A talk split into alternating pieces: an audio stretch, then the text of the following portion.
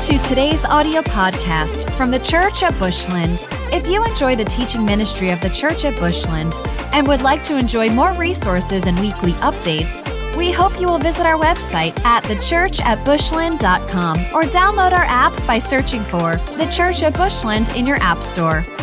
We'd love to know how this ministry is touching your life. Please take a moment to let us know how this ministry is impacting your life by emailing us at info at thechurchatbushland.com. Also, if you would like to support this ministry financially, you can do so in our app or by visiting thechurchatbushland.com slash Well, we are so thankful you're here today. Thankful to Jeff for giving me an opportunity to be able to speak with you today and be with you. Uh, I said it in the first service. I'll say it in the second. Um, I had a good friend named Money. Um, that was his nickname. We called him in high school, and I'm going to spit it and I'm going to quit it, is what he would say. Um, and so uh, that's what we're going to do today. I'm going to try to deliver some information from God's heart to you uh, and what He's revealed. Been a uh, good week of just sitting with Him and being with Him um, in that. And so just thankful you came today. You know, each one of you are here on purpose today. Um, and God's word can speak to you, it can be clear, it can be loud and clear today. And so I hope that God is sweet and good for you today. Um, and I just hope He changes your life with whatever He wants to do today in each of you. Um, I'm going to talk uh, a little bit today of me, what it means to love without the wax. If you want a sermon title, that's the, that's the sermon title today. What it means to love without the wax. If you got your word with you, you can turn to Romans chapter 12. Romans chapter 12.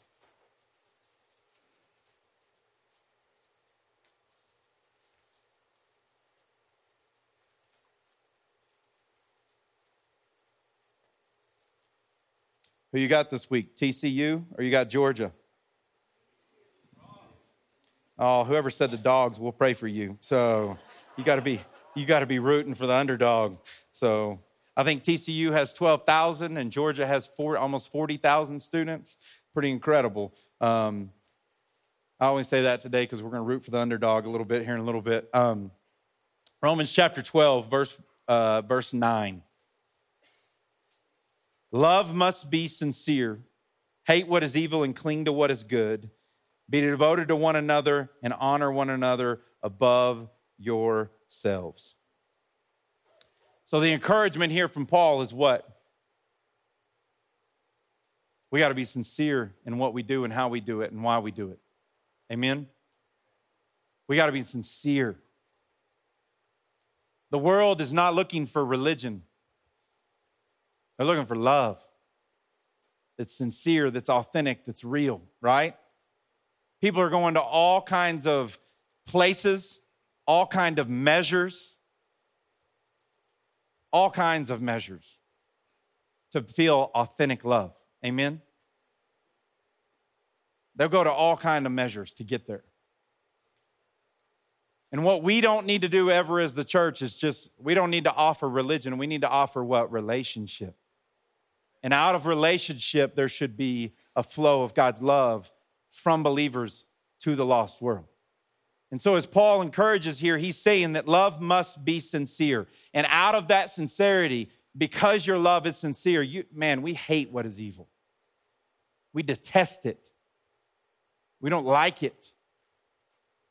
And out of that, we'll be devoted to good and we'll be devoted to one another in love. That's where there's unity and that's where there's God's goodness and faithfulness is in the midst of when our love is sincere towards others. And how do we walk in that? How do we get that kind of love? And how do we really understand that kind of love? And I want you to understand that love without the wax, here's what I mean with that. When you take that word sincere, Paul desired uh, to be sincere for the church, for people of God, to be sincere in their faith and walk with the Lord. This is one of my favorite word pictures in all of Scripture. The word literally means judged by the sunlight. It is derived from the Latin word sincera, which means without wax.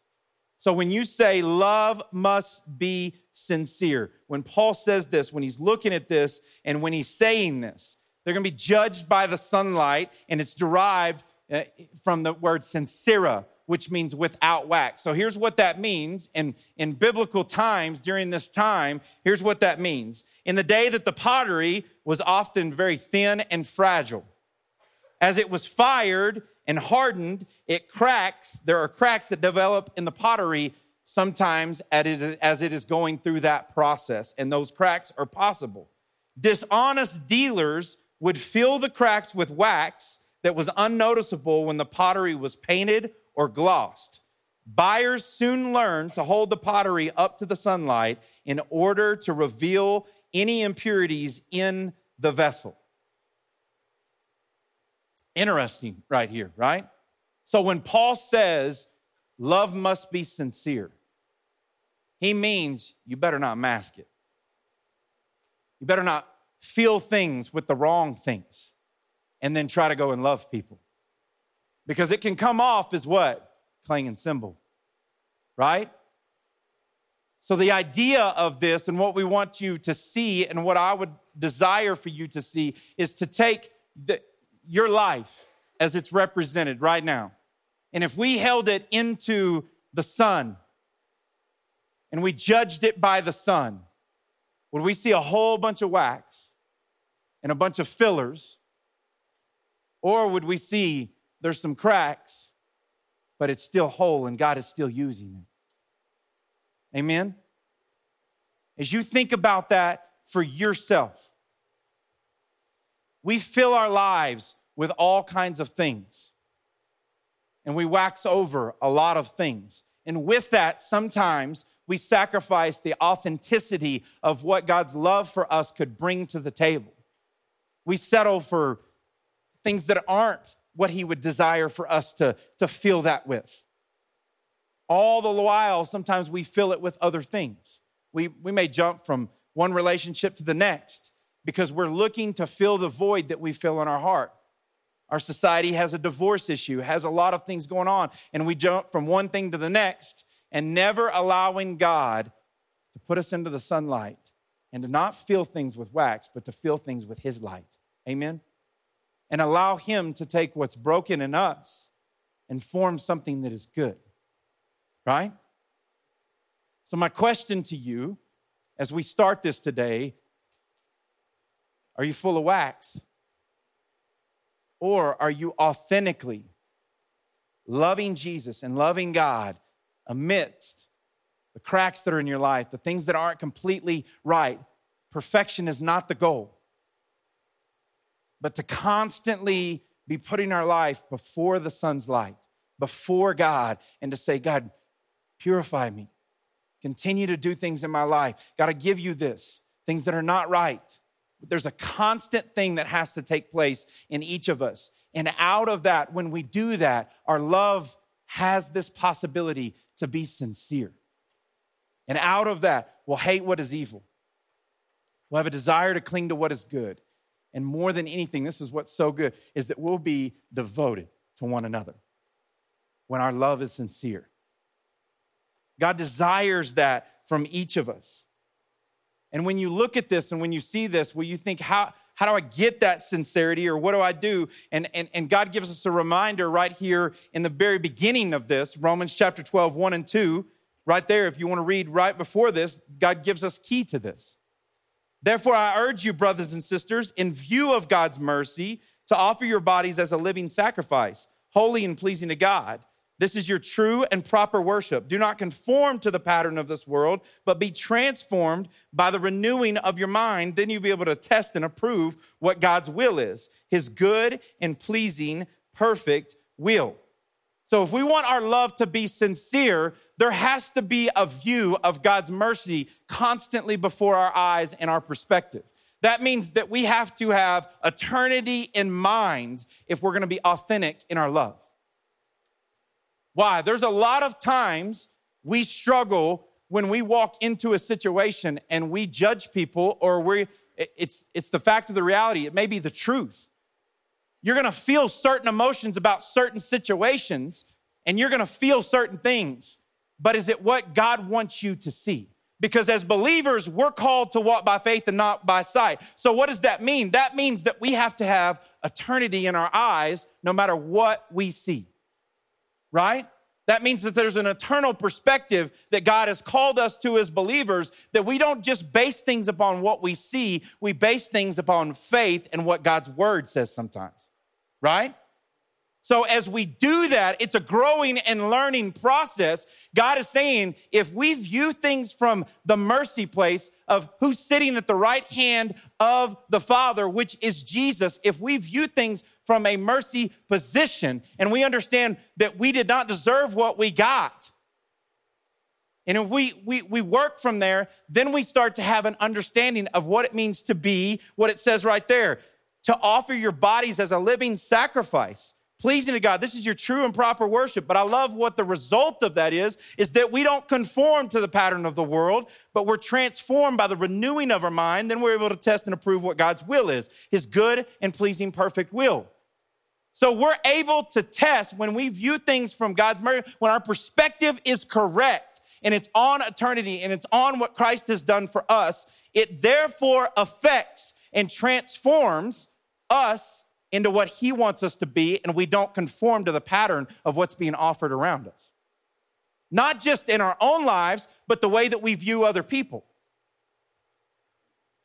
the way that we view things, the way that we see things. Your perspective is so important in your growth, in your discipleship, in your sanctification. It's so important the way that you view things, not just from your perspective, but from God's perspective. That's what he wants from us, and that's what he desires from us. I'm gonna say this several times throughout the thing, but I want you to understand that God loves you, he sees you, and he wants to use your life to glorify him. I'm gonna say it again God loves you, he sees you, and he wants to use your life to glorify him. That's what he desires to do in each of us. And one of the first requirements as a believer is to learn, is to learn to walk by faith and not just by sight. He wants your perspective. Your mind needs to be on eternal things and not just on earthly things. The Bible even says, don't store up treasures on earth, store up treasures in heaven, right? God constantly pushes us towards eternity and eternal things because there is hope, there is life, there is everything that we need for this life and godliness when we focus on things that are not just on earth, but are also what God wants to bring to here from his kingdom. Don't conform to the pattern of the world. Transform your mind by believing and understanding that God wants to use your authentic love for him to transform and hate what is evil and cling to what is good. And therefore, we can devote to one another if we have the proper view of mercy in our life and what we've been given. Luke 10 27 says this Love the Lord your God with all of your heart, with all of your soul, and with all of your strength, and with all of your mind. And the last part is this love your neighbor as yourself. So, as we think about what it means to love without wax, what it means to be authentic in the way that we love people and not fill our lives with all these other things, God says right here in scripture, if you love the Lord God with all of your heart, all of your soul, and all of your strength, and all of your mind, all the things that make up who you are, the result of that authentic love will be that you will love your neighbor.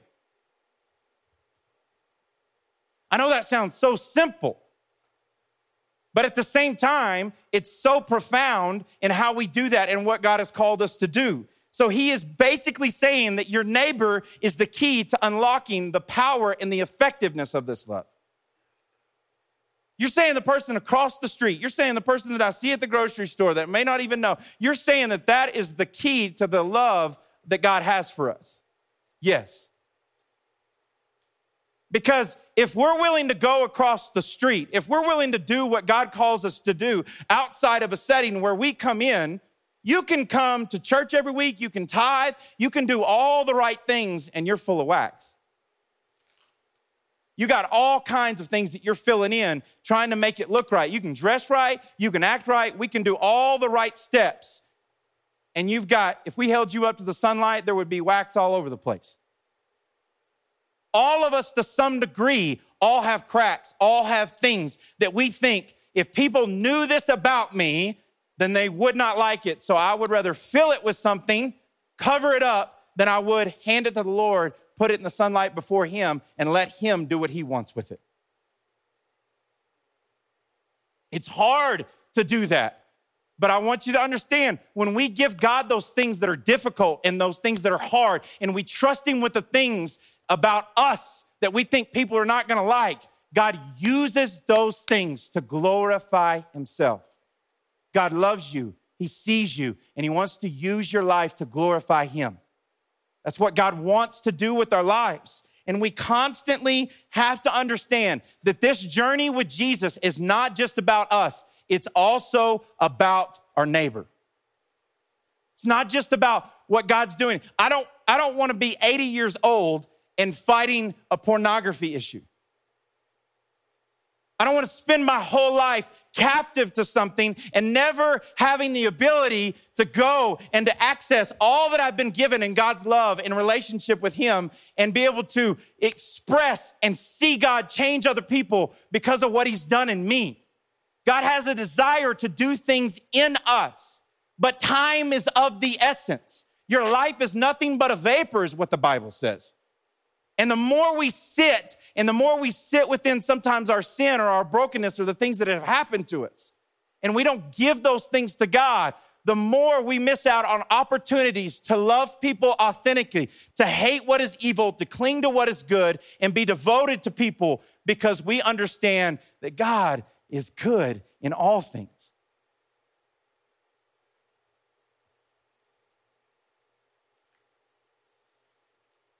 So, my question to you today, and what I want to see and what I want us to look at, is I want us to go to an old story because I feel like the old story reveals somewhat what it looks like for us as believers to walk out what it means to be love, what it means to be authentic in your love, and how to walk that out, and how to see that displayed. And I think one of the best stories in all of the Bible of how we see this kind of love displayed is from 1 Samuel chapter 17. If you got your Bible, you can turn there.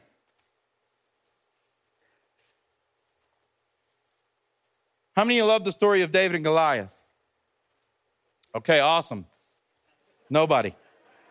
You're in the wrong place then.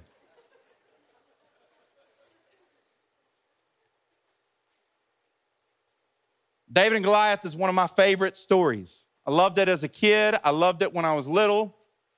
It's a great story. And it also gives us what it looks like to fall in love with God and what the results of those things can be. David was known as a man after God's own heart. You don't become known as a man after God's own heart and not be in love with God. David was in love with God. As I read through the Old Testament, you know, in the Old Testament, they didn't, they didn't have the ability of what we have nowadays because of Jesus coming. The Holy Spirit can live on the inside of us. In the Old Testament, the Holy Spirit didn't live on the inside of people. He called people to do things by faith and he spoke to individuals, he spoke to prophets and those things. And when you look at David, when I read some of the Psalms sometimes and you read the things that David wrote, it's you can almost feel him trying to do this, put God inside of him, right? He, he wanted to experience God.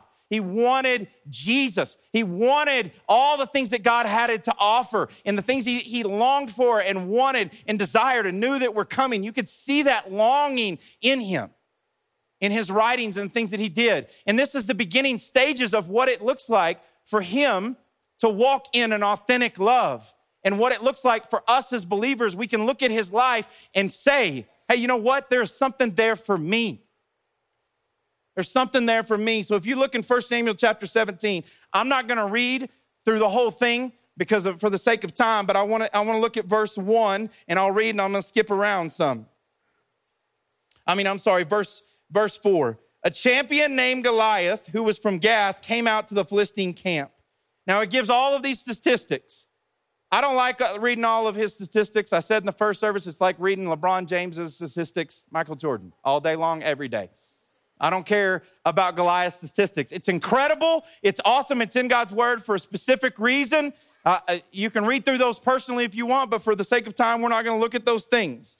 But it says, Goliath in verse 8 Goliath stood and shouted to the ranks of Israel, Why do you come out and line up for battle? Am I not a Philistine, and are you not the servants of Saul? Choose a man and have him come down to me. If he is able to fight and kill me, we will become subjects. But if I overcome him and kill him, you will become our subjects and serve us. Then the Philistine said, This day I defy the armies of Israel. Give me a man and let us fight each other. On hearing the Philistines' words, Saul and the Israelites were dismayed and terrified. Now, David was the son of, the, uh, uh, of an Ephraite named Jesse, who was from Bethlehem in Judea.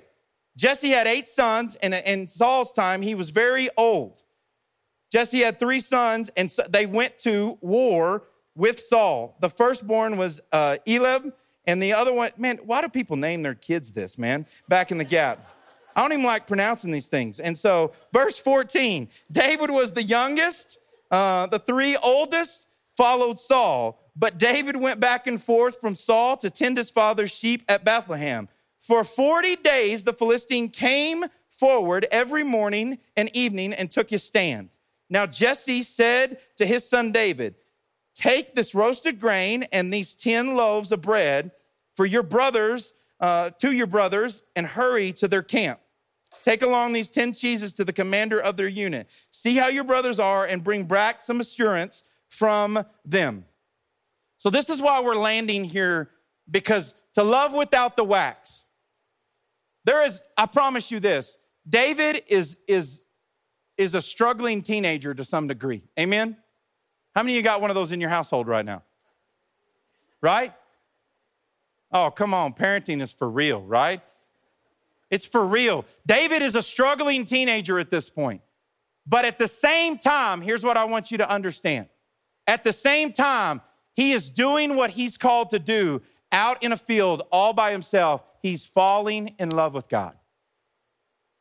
He's fallen in love with God. He's becoming the shepherd that God wants him to. And when nobody else is watching, God sees everything that is happening with David. David has no platform, no way that when he kills the lion and the bear, like he's going to reference later on in this story, he kills the lion and the bear, and there's nobody watching him do it. Can you imagine having a moment like this? With your bare hands and doing whatever he slit their throat or whatever he did in the moment. Can you imagine this? And not having anybody like, where's the stands of people watching me do this? This is incredible. You know what I mean? You have to remember he's a teenager in the moment right here. He was experiencing incredible things with just him and God out in the field in the middle of nowhere where he thought nobody's watching, but God is doing so many cool things and he's fallen in love with the Lord. And therefore he starts to carry a testimony of this God is real. This God is real. And so, in this tiny moment where it feels insignificant, do you not think David probably came home to his brothers and been like, dude, I took out a lion today. It was incredible. I punched him in his right eye. It was, it was incredible. And slit his throat with my left hand. You don't think he came home probably talking about those things. He was experiencing God to some level, but he was also still human. Sometimes we make Bible characters out to be something supernatural when they are just people. Amen? He was doing what God had called him to do. And in that, I want you to understand this and see this. Does God have your perspective? If we're gonna authentically love in the way that we need to love, does God have your perspective? Does He have it? Does He have your viewpoint? Are you viewing things from a place of mercy? Or are you viewing things with a mallet? Does He have your perspective? Because one of the things that he grabbed a hold of in David that was incredible was he grabbed a hold of David's perspective. He guarded those sheep with his life. He did whatever it took to save them, risk his own life. And God looked at him and thought, if he would do this, what will he do for my people? Does God have a hold of your perspective? Because sometimes we get lost in the insignificant things and we think that our intimacy with God, the things that are happening that nobody else sees, we don't think they're significant. And I want to tell you, they are extremely significant.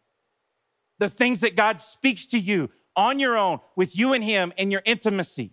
Those things are extremely important because God wants to establish an eternal mindset in you so that when trials and tribulations and things come to your life, you will not just view the moment. You will not just view what you see, but you will view things from a faith perspective and therefore know that eternity is invested, involved, and Jesus Christ has a plan no matter what's happening, right?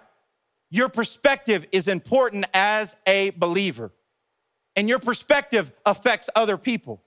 You ever been around Debbie Downer? Ugh. You know what I mean? They just can't see anything good. Anybody, anybody want that as a best friend? Nobody wants that because our perspective matters, right? It's, a, it's an important thing for us to see. And as we feast, God has called us to distribute. God is David has been feasting with the Lord. He has been understanding relationship and what it looks like to know God and to see what God can do. He's been feasting on that. And therefore, there should be a desire when that perspective is established between you and Him, you should want to distribute. You should want to distribute.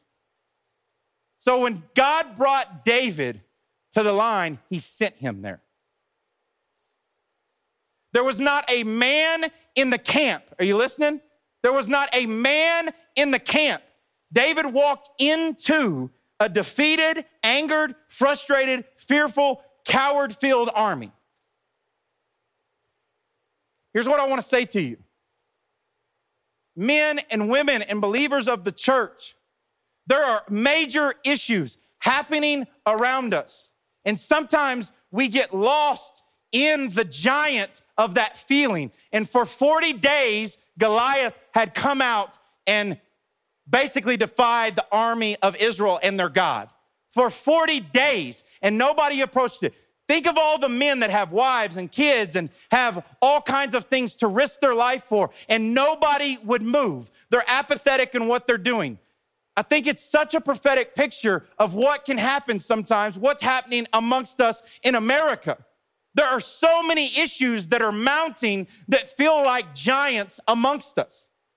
And what happens sometimes if our perspective is not correct, if we are not viewing things from God's mercy seat, from Jesus' perspective, from the eternal perspective, if we're not seeing things that we need to be seeing by the eyes of faith and not just by sight, we can get paused and paralyzed in the front lines and do nothing. Think of the giants that are developing amongst us and around us in society. Do you not feel this hovering of fear over the United States of America? This fear, this uncertainty. Do you not feel the war between Democrats and, and Republicans?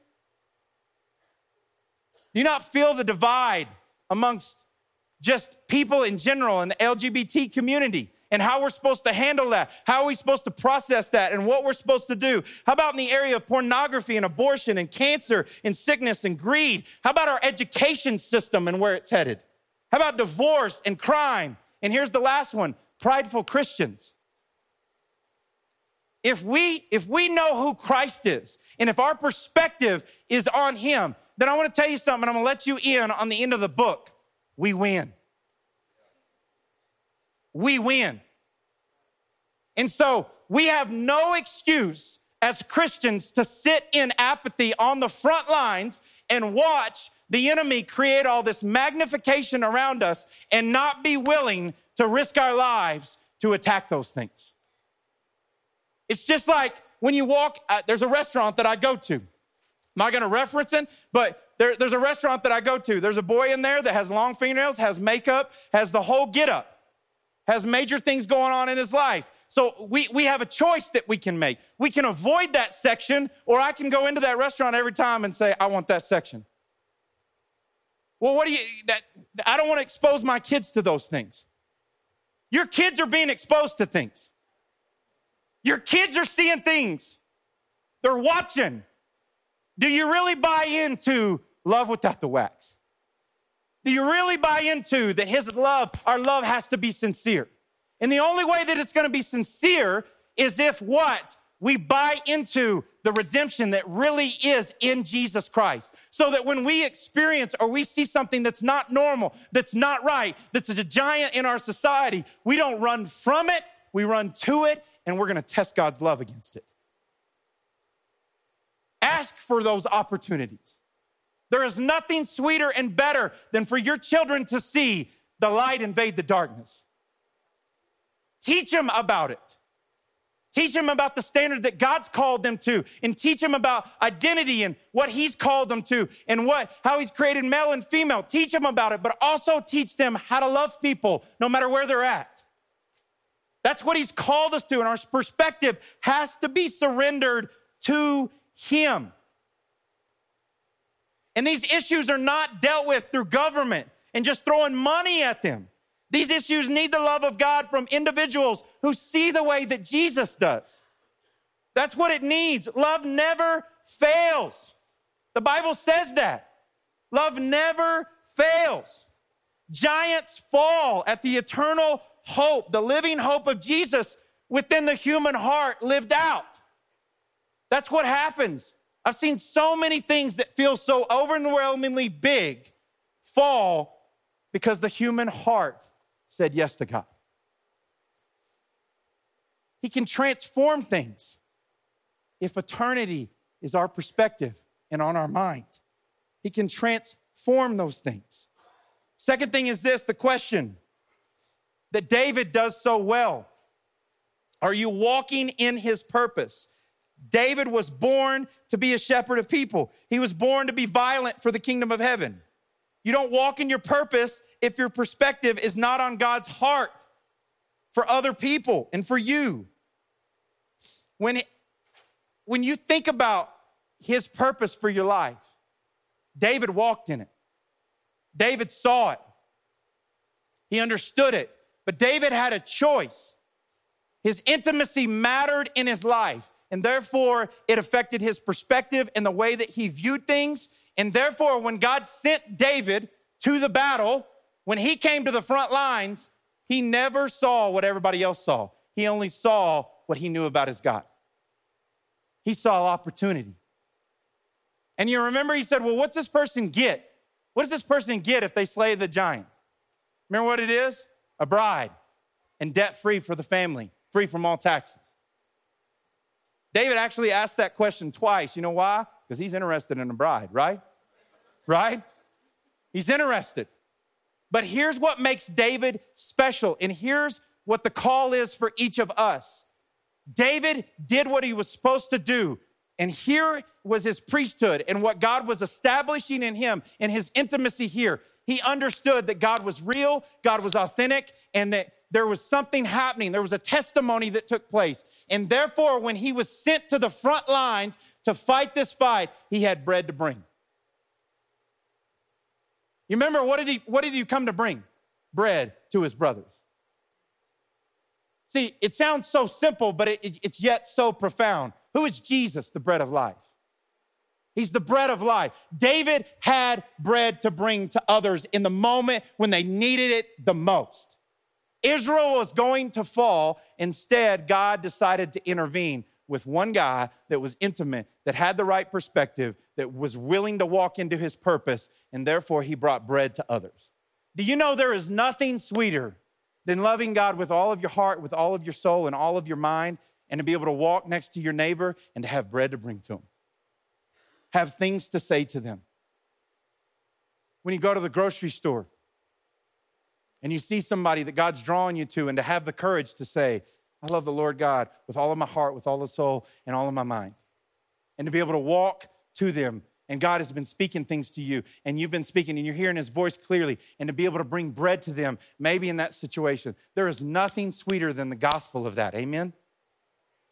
Walking into your purpose and having bread to bring in those circumstances. Do you have bread? Some of you are starving to death trying to get your perspective because you keep one foot here and one foot here, and you don't just give God everything in that intimacy in that spot where He wants you. You stay in the middle between here and the world. Do not, do not conform to the pattern of this world, be transformed by the renewing of your mind, and then you'll be able to test and approve what God's will is. David is walking this out, this very scripture that was gonna be written a long time from here. He is walking this out and testing what he has experienced. And therefore, he's gonna walk into his purpose, and therefore, he's gonna walk into what's next. This is the next question I wanna ask you Have you discovered his promises? See, when our perspective is correct, when our purpose is based in what He wants to take us to, because when our perspective is correct, we walk in our purpose and we walk into it, and therefore we get to see the promises of God. See, everybody in the whole camp thought that David was just there to bring bread and check on his brothers like he had always done. You're the guy that plays the harp for Saul. And all the while, none of these men would be able to do what they needed to do. And there was a boy that was in love with God that decided in the moment, I will face Goliath, I will take him on. And can you imagine being in this situation? Can you imagine being in this point, in this, pro, in this spot? David comes to the line. How he even gets there is God's hand alone. How in the world does Saul allow a young boy to do what he should be doing? Here, here's, here's what I want you to understand too men and women of the church, each of us individually, the gospel's going to go forward with or without us. It's going to go forward. God's going to use whoever is willing and whoever is willing to come to Him and to bow out and to say, God, kill me so that you can live. God's He's wanting people to come because when, when you do this, when we surrender, when we when we give our perspective to Him, we walk into promise. I mean, we walk into our purpose, and therefore we get to see His promises lived out. There's a supernatural act that starts to happen, and it's what the world needs to see. If love never fails, then why have we not put all of our stock into His love? All of our stock needs to be in being with Him allowing Him to transform us, allowing Him to view things differently, or allowing Him to, uh, for us to see things differently than what we see. How many of you got circumstances right now that are happening in your life and you're frustrated and you're mad and you're difficult, whether it's parenting, whether it's marriage, whether it's something that's happening at work, and you have no bread from the situation, you have no bread to give in the situation. And God's like, over here, like, come and sit with me. Come and be with me. I've got the answer for you. Come and sit with me, and I'll give you bread for you to eat and therefore distribute. See, we want to just skip this and analyze the situation and try to figure it out on our own.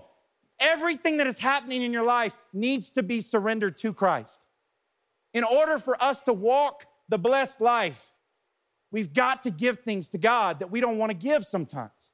And if we will, not only will we get to feast and see things differently, but we also get to distribute things in the way that we need to, don't we? When David walked to the line, he didn't walk to the line by himself. He walked to the line with the Spirit of God on his life. And when he slung the, the slingshot and hit Goliath right in the middle of the forehead, hit him right in the middle of the forehead, naturally you would think Goliath would fall this way. Goliath falls face forward. See, one of the biggest battles for all of us. It's incredible that David reaches this point in this time in history. He overcame the battle of the mind and the heart. He overcame everything that the enemy was trying to magnify and to take from Israel.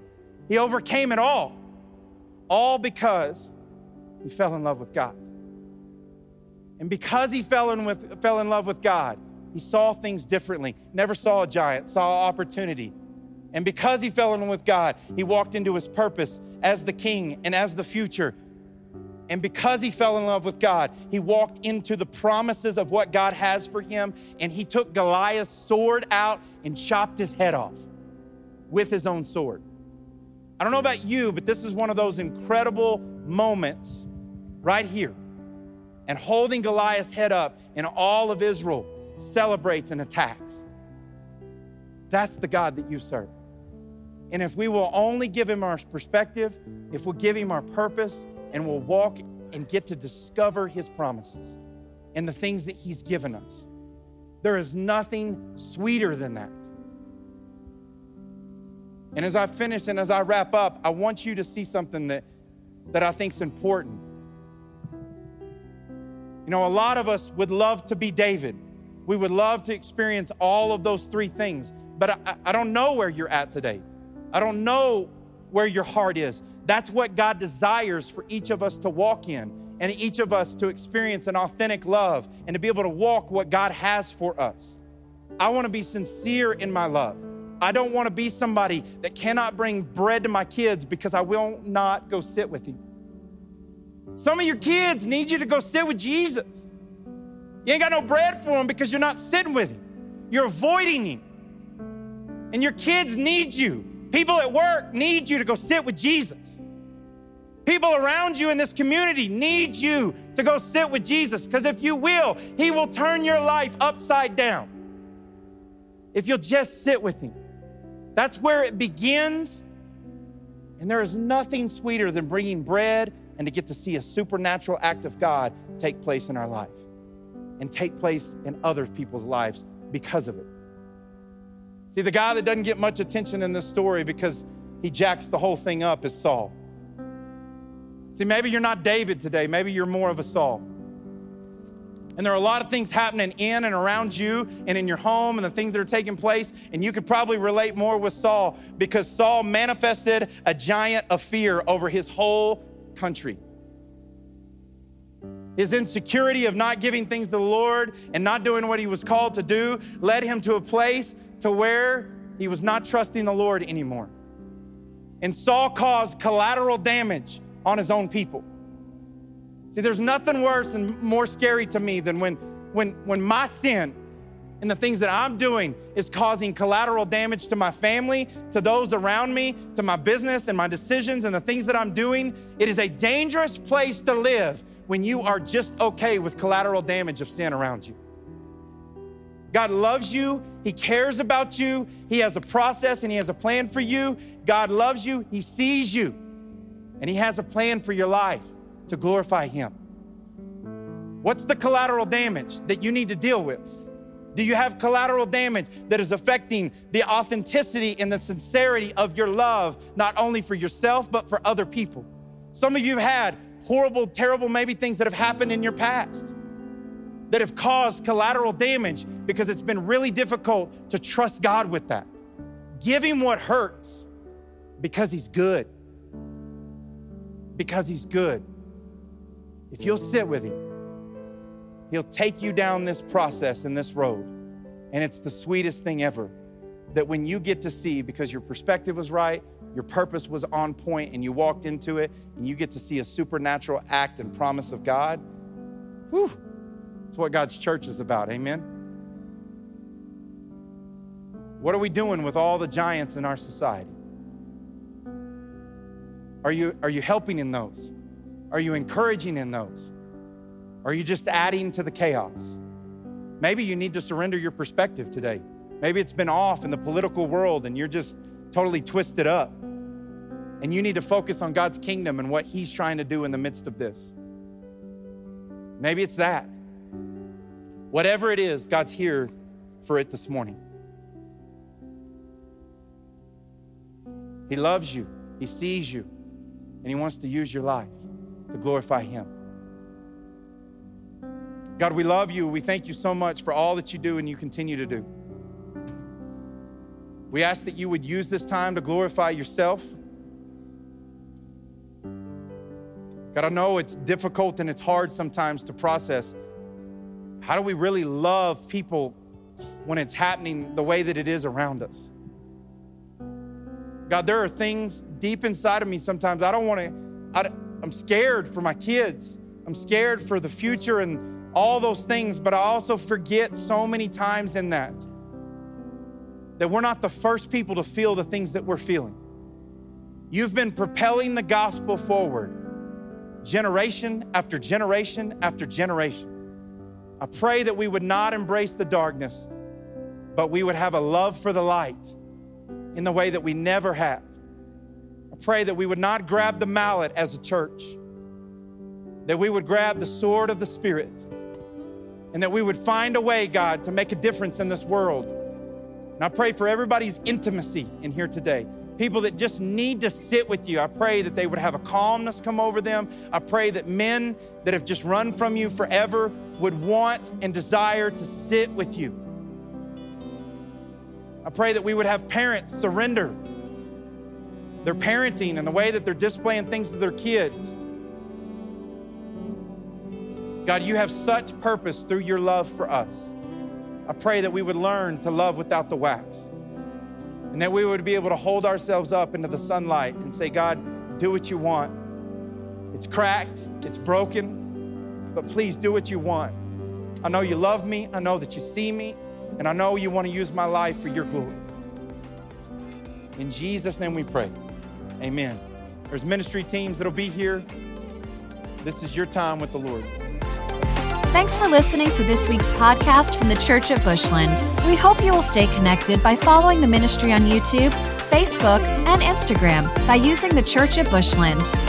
We are all about people because God is all about people. We exist to help people know God, find freedom, discover purpose, and make a difference.